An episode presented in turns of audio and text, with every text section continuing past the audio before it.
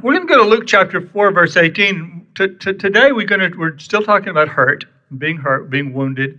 We know life is full of wounds and hurts, some intentional, some not intentional. But God has a plan, and God has a plan for our healing.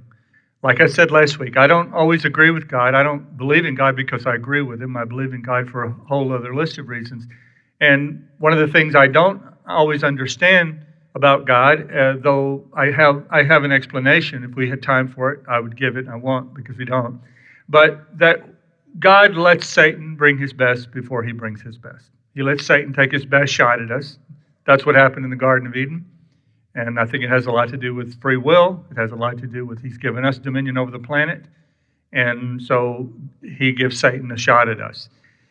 But God always comes in, so God has a plan to bring healing and wholeness to our life. And in fact, when Jesus came one day in his ministry, early in his ministry, very beginning of his ministry, he goes down to the temple and he stands up in the temple and he makes this announcement The Spirit of the Lord is upon me because he hath anointed me to preach the gospel to the poor. He has sent me to heal the brokenhearted, to preach deliverance to the captives, and recovering of sight to the blind, to set at liberty them that are bruised. Look at that. That's all about emotional and spiritual healing. That's all about healing me up from the wounds and the bruises and the broken heart that life has given to me. Jesus based his entire ministry on inner healing. Isn't that amazing? And I thought it would really be good weeks ago when we were talking about this series. We thought it would be a great idea to uh, talk to a physical therapist. Because how many of you have had that experience? You've gone to a physical therapist. How many raise your hand if you've been to a physical therapist? Most of us in the room. And I've had some amazing results with physical therapists. A, a, a torn rotator cuff that would have had to have surgery for, but because I did what the physical therapist told me to do and I went regularly, totally, totally well. I still do some of those exercises they taught me to do. And uh, knees, everything, even after my prostate surgery, went for physical therapy. And they were just fantastic. So I'm a big believer in physical therapy. And uh, so uh, uh Susan Norcross, who attends our church, is a physical a, phys- physician's assistant down at uh, Hospital. She hooked me up with a physical therapist who was willing to do an interview. And we were going to make the parallels today between going to a physical therapist and having them direct you into positive pain, pain that heals rather than pain that injures. And so we're going to do, right now, I want to show you an interview that we did with a gentleman named Patrick Harris. He used to be physical therapist for the Indiana Pacers and then the Boston Celtics. And now he's with a practice called Rebound Physical Therapy in Natick. So, great guy. I think you're going to appreciate uh, him and some insights that he and I talk about. Let it roll.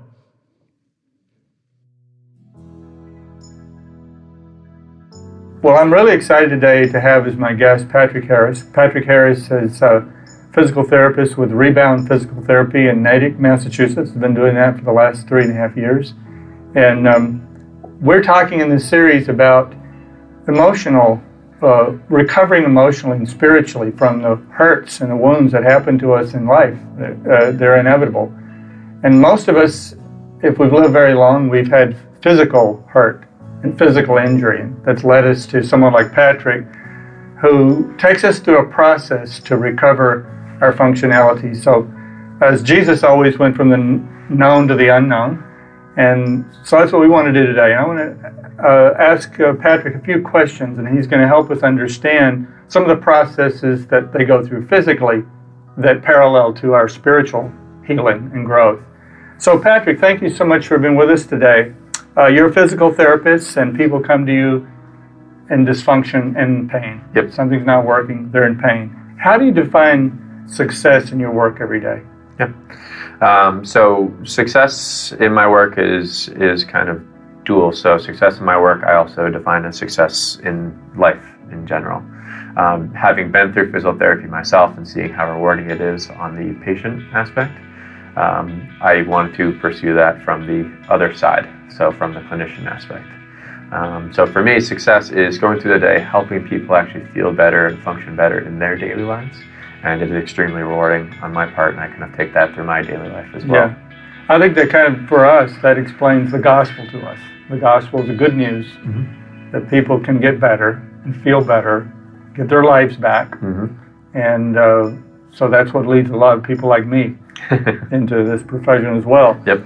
Uh, now we know that when we go to physical therapists that um, that I've been there before, and I didn't like the pain that they would lead me into and direct me into. Mhm. Uh, so, what are some of the greatest challenges you face in getting a person to go from where they are to where Mhm. they need to be? Yep. So the the biggest challenges um, they're actually kind of twofold. So first and foremost is the understanding of what they are going through, uh, and specifically what they are going through, not is what not what is happening to them. Individuals will most likely come to us after having seen at least one, but usually many other healthcare practitioners. We have the fortunate um, ability to actually spend a lot of time with our patients, which is something that other healthcare practitioners don't have. In that, we can explain to them a little bit more what is what is happening, uh, getting them to understand what is truly happening to them um, and with them is certainly helpful to kind of get their head wrapped around it, and having them understand that they are a part of that, not that is just happening to them. The second part is getting them to then buy in. They understand what is now happening. We explain how we can then help them feel better and how they are a part of that plan. Um, and getting them to really buy into that is the is the second big challenge. But when they kind of get over those two, you've already made Yeah. large progress Yeah. without even you know having touched the patient at all. I, I think that's an excellent parallel to to the to emotional and spiritual healing uh, because we too have to get people to stop focusing so much on what happened, Mm-hmm. who did it to them, if it was a person, not usually it is, to what can I, how can I take ownership of this Yep. and move forward. And you know, uh, we're we're in a huge uh, crisis of now of, of people abusing pain medication. Yes. And uh, do you find that people, you have to move them from wanting to use medication to heal them rather than action? often, um, and way too often, in my opinion.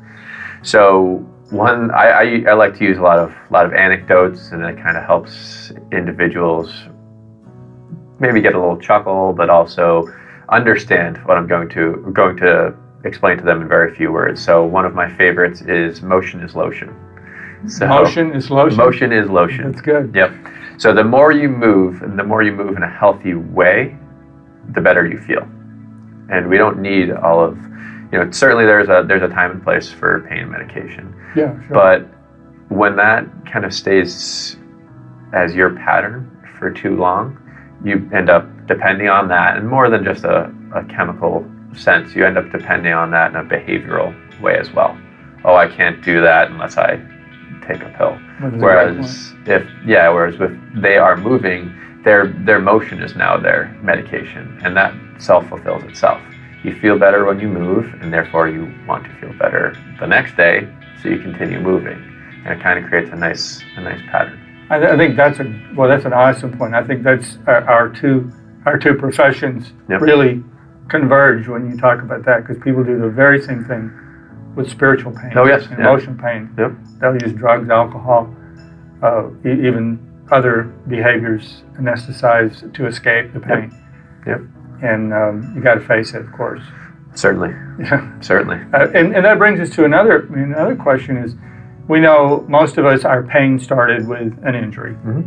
It started with something that causes pain. Mhm. So I can remember a, a physical therapist telling me after knee surgery, and he's bending me and stretching me and telling me I have to do these, I, sh- I need to do these exercises. He said, if you don't do it, you're going to get crunchy knees. That's what he, Crunchy knees. crunchy, yeah, is, that a, is that a medical term? Uh, not not technically, maybe we can work on that. But uh, but I think uh, I'd really like to get some understanding uh, about the difference between pain that causes injury Mhm. and pain that heals, pa- Sure. pain that positive pain. Yep. Yep. Uh, so for me, that in part comes down to the language used. So um, actually, so even when you had your injury, what would you describe your your injury pain as right when it happened? Well, it was like three different knee injuries that Okay. led to the surgery, and uh, e- each time I injured it, the pain was worse. Yep. Uh, Um, I- But not necessarily as much of the amount of pain, the the quantity of pain, but the quality. What did it What did it feel like? Um, boy, I don't know if I know how to answer that. And this is this is pretty common for my interaction with a patient. So uh, a couple options for you. We have uh, sharp stabbing. We have shooting. Um, there can be a um, lancinating type pain, or you can have I think sharp stabbing. sharp and stabbing. All right. so just in the the language behind that, sharp and stabbing, it's very abrasive, kind of um, almost fear-inducing, right there. Tra- trauma. Yes, Traumatic. exactly. Yes. exactly. So discussing that with the patient and focusing more, you know, acknowledging the the quality of pain. Where somebody says they're in a ten out of ten, I understand that that was certainly painful, but more of what it felt like. Because yes, when we were going through our plan of care, with certain things like stretching, you can you can rephrase it so that they know, okay, wait, this is this is the positive pain, rather than having a flashback right to the episode that caused it. So you describe it more as a as a lengthening or an opening up, Oh yeah. and I and like that that. kind of like helps that. you distinguish. Like this that. is something that's helping. I think the spiritual uh, and, and parallel to that would be like the pain of forgiving someone Hmm. is really different. And it's what you're describing. It's the lengthening. Yep. It's the moving forward. It's really different than the pain of the abuse right. that you have to forgive. Yep. So it really is. Uh, I hope everybody listening can catch that Yeah. nuance there. Yes. Yep. Uh, I would totally totally agree. But it's that. painful. I mean, to, to forgive Certainly, someone yeah. is extremely uncomfortable. Yep. Definitely. And sometimes physical therapy is also very Yeah. much uncomfortable. Yeah, but, but so necessary. Uh, uh, this is great, great Yeah. stuff. And uh, I'd, I'd like to hear, before we close, I'd like to hear a, a success story. Yep. Sure. Um, so success stories every day. I'm sure you have many. Yes, e- every day. Or you wouldn't Um, still be in business. exactly. It wouldn't be a business, and honestly, I wouldn't. I wouldn't really be getting from my profession what what I wanted without these success Right. stories. And it could be as simple as, you know, somebody who just wants to be able to walk to their mailbox and back without pain. I've I've worked in uh, professional athletics, professional basketball, and for them, their success is is much different. But it's all it's all based on your goal, and that's something that we discuss with a with a patient right off the bat. Is what do you want to get back to?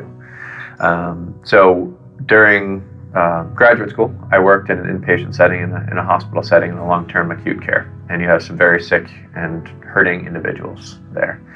Um, one day I walked in, uh, I had read this um, this young man's chart right before I went in and saw him, so I, I knew what I was walking into, and I wasn't really looking forward to it. Young man about my age at the time, um, who had been involved in a, in a gang-related incident where he had been shot three times in the back. Um, broke multiple bones, but one of the bullets came within a millimeter of um, severing his spinal cord. Luckily, it just bruised it, but that for him actually meant that he still had almost a pseudo paralysis. So the effects were the same, the physical damage was less. But this was something that we were going to be able to recover from. It would just take a lot of work. So this young man, um, first of all, getting him to understand what was happening. He doesn't really know. He's young. He's scared. He doesn't doesn't know. He's sitting in a hospital bed and he can't move. So from that first day, asking him what his goals were, and he actually almost asked for permission to to ask if it was okay if his goal was to walk again, to stand and walk again, um, which was pretty pretty meaningful in just that he had already actually, without me even doing too much, had already kind of conquered that that one of those first goals of understanding that he was going to be a part of it, that it was going to take a lot of work on, on his part. So from that first day where I actually had to pick his hand up in order to to shake it and say that we were going to get him to his goal, to the very last day that I worked with him, which was my last day on rotation, we actually made a full walking lap around the around the Wow. hospital. That's awesome. Yes, it was it was incredible to see. It was very emotional for the entire staff. Um, it took us about 45 minutes to walk a couple hundred feet with many many se- seated rest breaks, but I mean he did it, and he was absolutely ecstatic, and I was almost as happy as he was, but not Yeah. quite because he did, he did all the work. It was great. I was there to to kind of guide him to, to help him through, but but he was the one that did it. It was really cool. I think I think that that story really captures the healing process that the church is trying to do in people's emotional lives and spiritual lives, and and uh, the ability. What we want for people is the ability to do the things that bring them joy, the ability to do the things that bring the people around them joy, and like this young man. And uh, I'm just very very uh, optimistic that our conversation today is going to help some people so. move into a place of um, of, of being well, Yes. and being whole, Yep. enjoying their life again. Thank you so much, Patrick. We really appreciate it. Thank God you for having me. Yes. Thank you.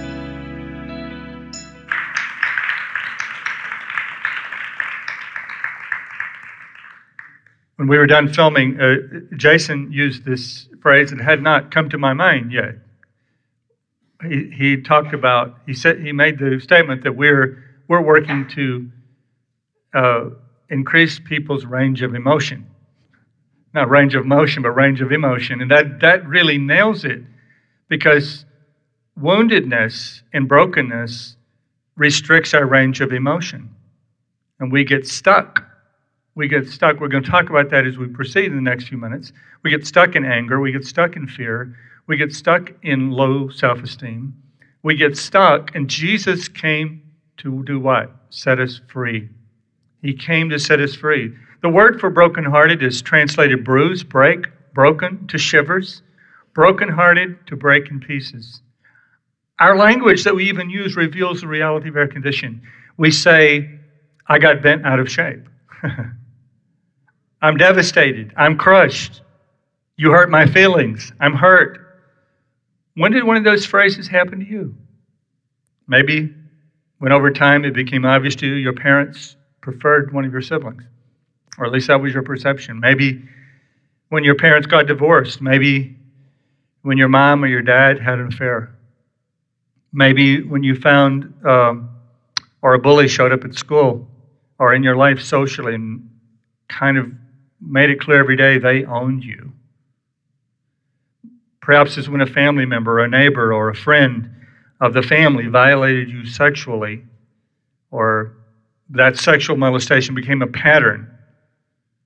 Maybe it's when you picked up your spouse's phone and checked their text messages and revealed another love interest in their life. Maybe it was when you checked your spouse's history on the computer and that was a moment of great wounding to you. Maybe, maybe some of you got hurt in church. Church leaders lied, manipulated, deceived, do the things that we sometimes do out of our brokenness. The good news, though, is that two of the four reasons that Jesus came, that he stated in our text, was to heal bruises and broken hearts. Two of the four reasons. I, that just speaks so loud and clear to me that Jesus could have said all kinds of things in this inaugural statement. He could have said, I'm here to save the world, he, I'm here to establish uh, uh, godly government, I'm here to establish a theocracy of government. He could have said any of those things, but what he said was so intensely personal. It was so intensely personal. I've come to heal broken hearts. I've come to set captive people who were bruised. And his audience was a bruised bunch of people. They were being dominated by the Roman government, by the Pharisees, by all kinds of manipulative people. Times were hard. But Jesus says, I came to help you. So God cares about how you feel. A mistake that the church has made in trying to preach faith, we've said feelings don't matter. But feelings matter. God cares how you feel. God cares about your hurt. He cares about what happened to you. He has a plan for your full recovery. God has a plan for your full recovery. He, though, is the focus of your healing, not your offender. Your condition is real, your prognosis is curable. Many of you know that I, have been on a medical journey myself. I'm still on a medical journey. Started with being being uh, diagnosed with prostate cancer back in October of 2015. Surgery, and they keep checking you throughout the process. And um, as I've gone through this process, uh, after a year, my, my, there's a number called the PSA, which kind of tells you what's going on in the area of the prostate. It started to go up, and then the second test it went up, third test it went up. And finally, I met what my urologist a few weeks ago, and he told me, he said, I think we're going to have to do some additional treatment, which I did not want to hear that at all. But he said these words to me This is curable. Ah, I can handle that. I can handle treatment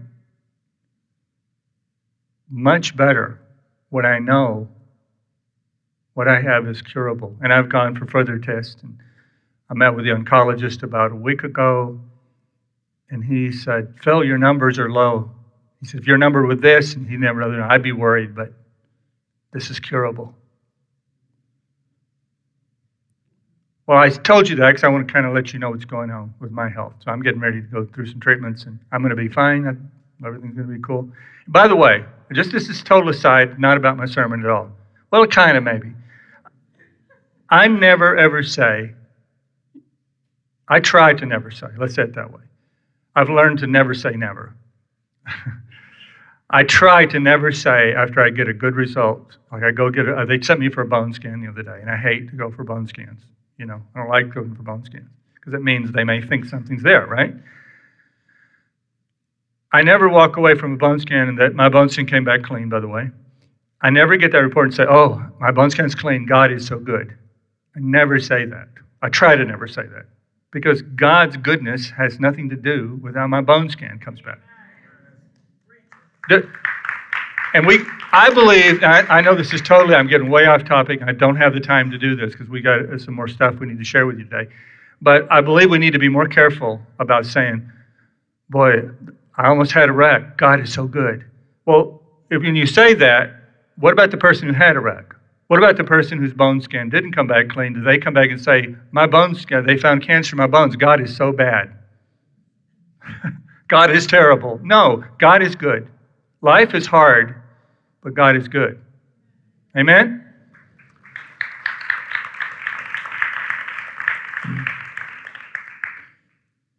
One of the big lies of the father of lies is that life can't be as good as it would have been if the big wounding in your memory had never happened. I said one of the big lies of the father of lies is that life can't be as good as it would have been if the big wounding in your memory had never happened. Everything in our experience with God tells us just the opposite. Just the opposite. The life that Christ will even himself enjoy eternity will be enhanced because of the wounding of the cross.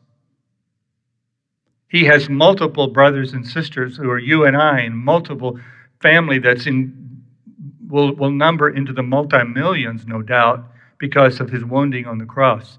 Joseph was able to find the purpose of saving an entire civilization from famine and saving the Jewish race because of his wounding. No, it is a lie that because you were hurt or wounded as a child or wounded in, in marriage and divorce and wounded in workplace, it's the biggest lie of all that your life can't be as good if that had never happened. It is the opposite. What Satan intended for evil, God intended for good. Amen? In Jesus' statement, notice I'm talking about this focus on Jesus.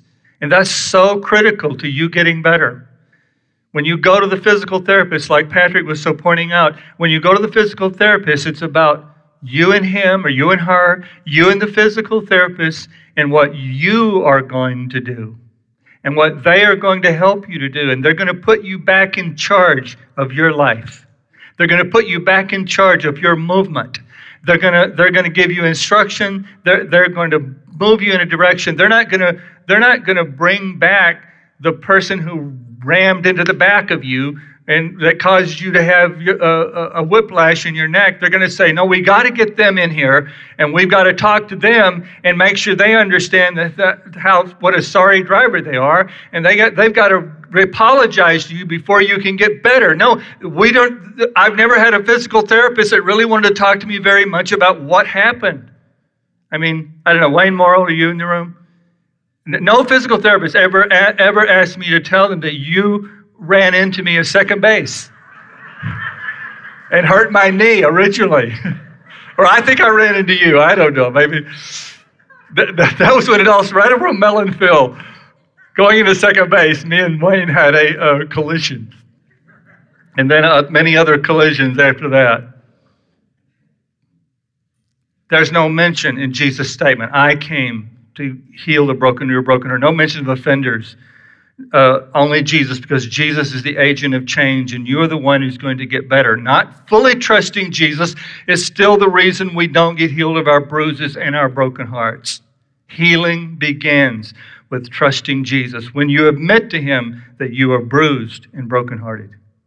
When you admit to Him, some of us have made our way to a recovery group and have taken this first step, which while we're usually coming to terms with our pain, we're also causing pain, you know. But we've gone to, rec- many of us in this room have gone, like the uh, CR and other groups, and we've come to terms with the pain we're in. We've come to terms with the fact that we're wounded. Now, some of you in this room, though, would only go to a recovery group if you were running it. You can't fully face the reality that you are bruised and brokenhearted. But your friends know and wish you would get help. Your kids are wishing every day that you would know, that mom would just realize she's a wounded person, that dad was just realize he's a wounded person. Your, your, your spouse would fall on their knees and lift their hands and praise to God if you would admit that you're hurt.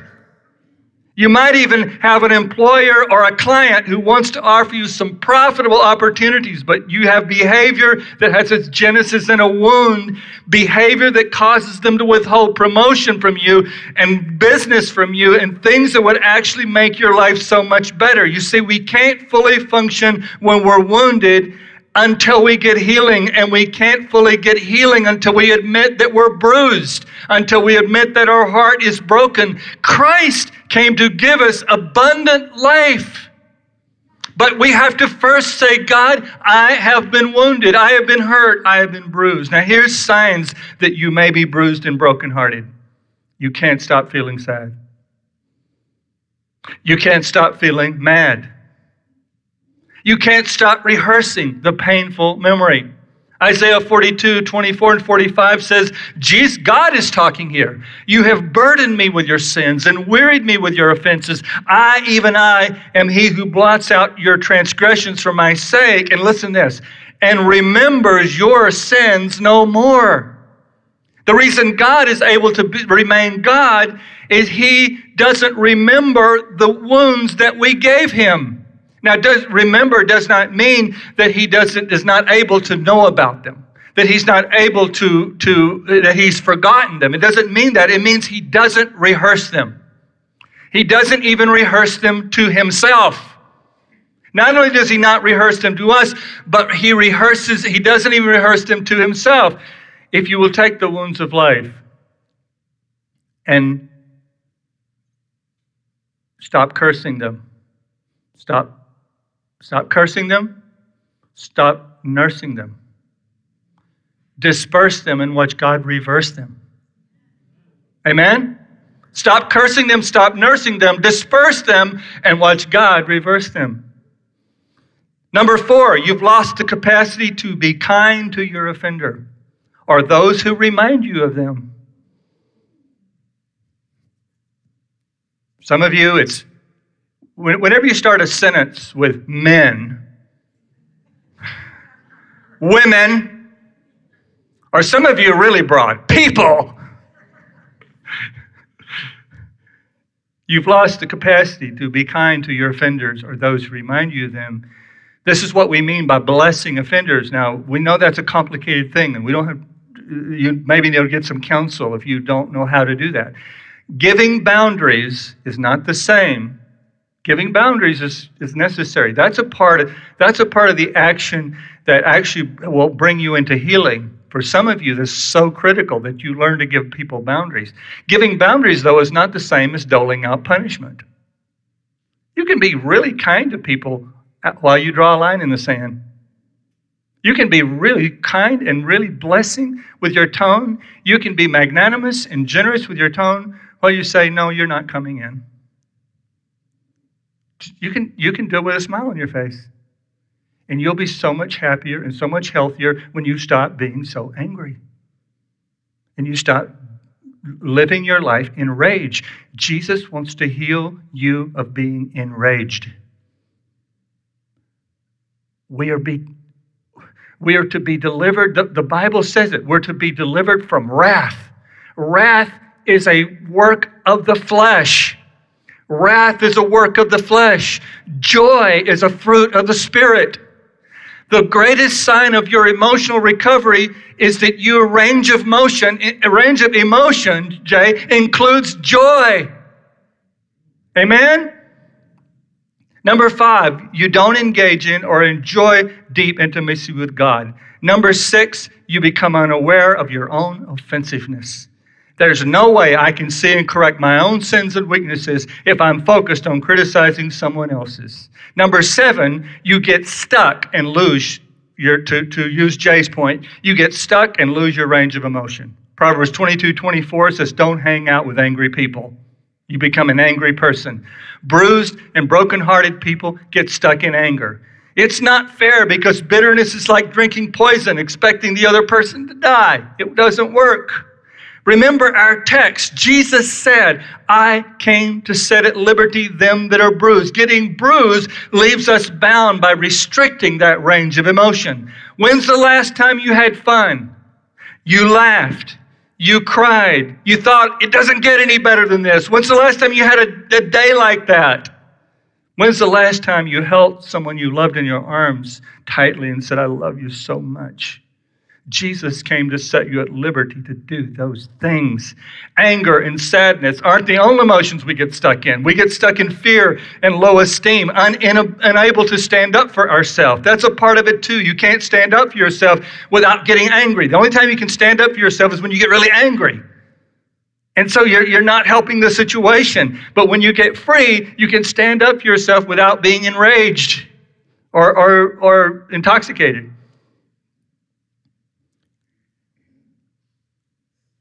How do we get healed? How do we get healed? How do we move into healing? Well, look at how Jesus healed people physically. Jesus told a man with a withered arm, Stretch out your hand. Jesus told a lame man lying on a mat, Take up your mat and walk. Jesus took a blind man who was blind and he told him to go to the pool and wash in the pool of Siloam after he had put mud in his eyes. And he did it twice. Jesus told 10 lepers to go show themselves to the priests. Jesus told his best friends who were mourning over their dead brother, Take you away the stone, remove the stone. Jesus asked an obvious blind man crying out for mercy, Tell me what you want.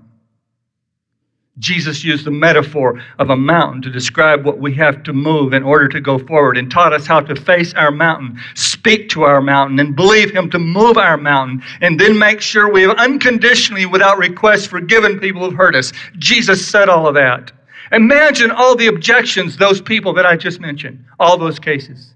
Imagine all the objections. I can just imagine the man with the withered arm. He's in the temple. He's hiding his withered arm because it's illegal to be in the temple with any kind of deformity. So he's hiding it underneath his robe. But the searching eyes of Jesus who looks for your hurts and looks for your wounds, saw the harm that he was trying to hide from everybody, and he said, Stretch it out. And imagine the man said, If I stretch it out, I get kicked out of here. If I if I stretch it out, it's gonna hurt if I stretch it out. Jesus said, Stretch out your arm.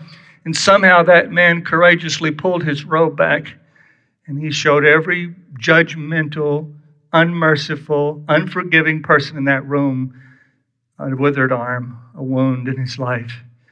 And he stretches it out. And it probably hurt a lot. It hurt a lot. Hurt till he got it here and he hurt till he got it here. But then when he got it here, he was free. He was healed every every case that I mentioned. I can't take up my mat and walk. I've been laying here for 20 years. I can't do that. Every one of them, Jesus asked them to do something they could not previously do. That's the way Jesus heals you. I, wasn't that a great statement? Motion is lotion. No one I know. Forgiveness, th- there are many things we need to do. Forgiveness is a big one. We can't forget that. Forgiveness is one of the big, big therapies that we have to do to get better. And no one I know better illustrates this than the Auschwitz survivor Eva Kor.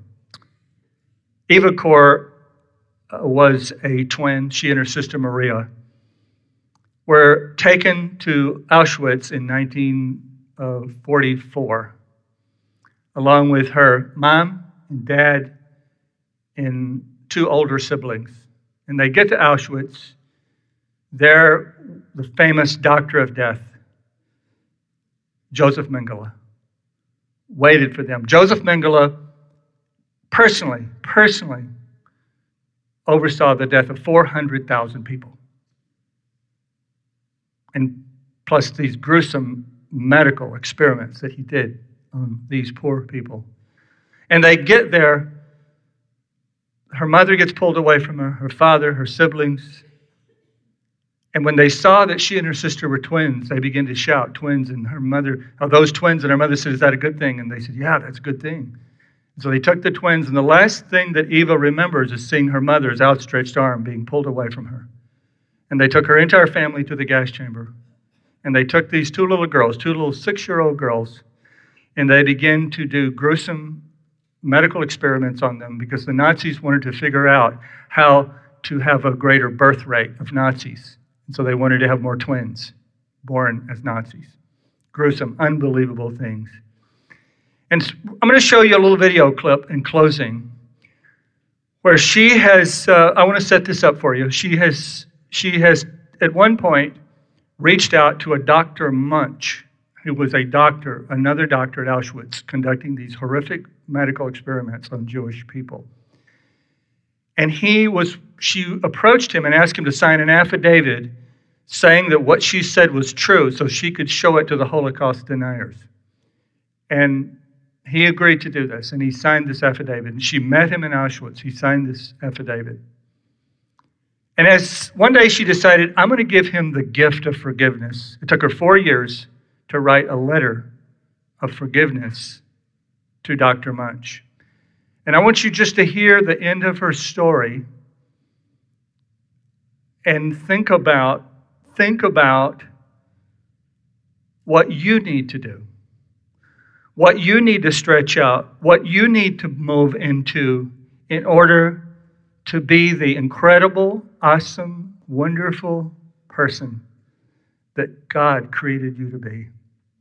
To be the powerful influence that Jesus died on the cross for and redeemed you to something better than someone who's bound by your personal hurts and disappointments throughout your life.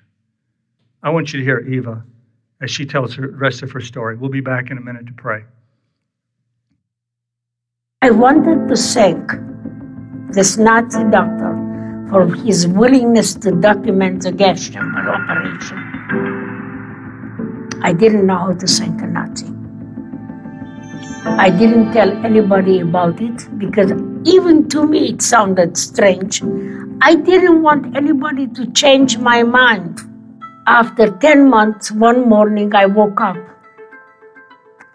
and the following simple idea popped into my head. How about a letter of forgiveness from me to Dr. Munch? I knew immediately that he would like it, and that was a meaningful gift. A Auschwitz survivor gives him a letter of forgiveness to a Nazi doctor. But what I discovered for myself was life changing. I discovered that I had the power to forgive. No one could give me that power, no one could take it away. It was all mine to use in any way I wished. And that became an interesting thing because as a victim of almost 50 years, I never thought that I had any power over my life. Now, I began writing a letter, and I didn't know how to write a letter of forgiveness. And it took me four months to write it. And then I thought somebody might read it, and I, I my diction in English is good, my spelling is not. So I wanted my former English professor to correct my spelling. So I called her. We met three times. And third time she said to me, Now, Eva, very nice. You forgive this Dr. Munch. Your problem is not with Dr. Munch. Your problem is with Dr. Mengele. I was not quite ready to forgive Mengele. She said to me, Okay, I have been meeting with you, correcting your letters. Now I want you to do me a favor. When you go home tonight, pretend that Mengele is in the room and you are telling him that you forgive him. I want to find out how would it make you feel if you could do that. Interesting idea, I thought. And when I got home, actually, I did something else. I picked up a dictionary and wrote down 20 nasty words, which I read clear and loud to that make believe Mengele in the room. And at the end, I said, In spite of all that, I forgive you. Made me feel very good that I, the little guinea pig of 50 years, even had the power over the angel of death of Auschwitz. So that is the way we arrived in Auschwitz. Dr. Munch came with his son, daughter, and granddaughter. I took my son and my daughter. I read my Declaration of Amnesty, which is a very good little document. And uh, I signed it. Dr. Munch signed his document. I felt free, free from Auschwitz, free from Mengele. So now that I have forgiven him, I knew that most of the survivors denounced me and they denounce me today also. But what is my forgiveness? I like it. It is an act of self healing, self liberation, self empowerment all victims, all hurt, feel hopeless, feel helpless, feel powerless. I want everybody to remember that we cannot change what happened. That is the tragic part. But we can change how we relate to it.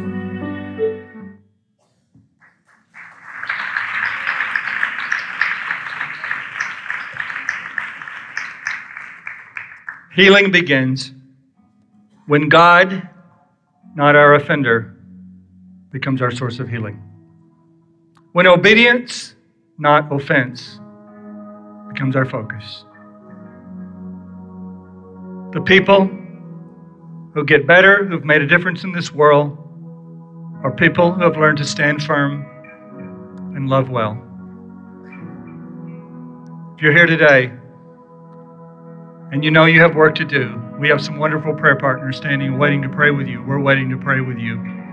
Let us help you on this journey of becoming complete and whole, moving beyond what happened to what great things will happen as you become the person that God called you to be. Would you come right now out of your seats, come and be prayed for?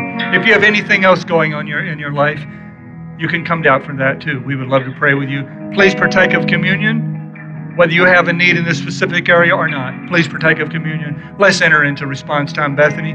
Let's become the people of God.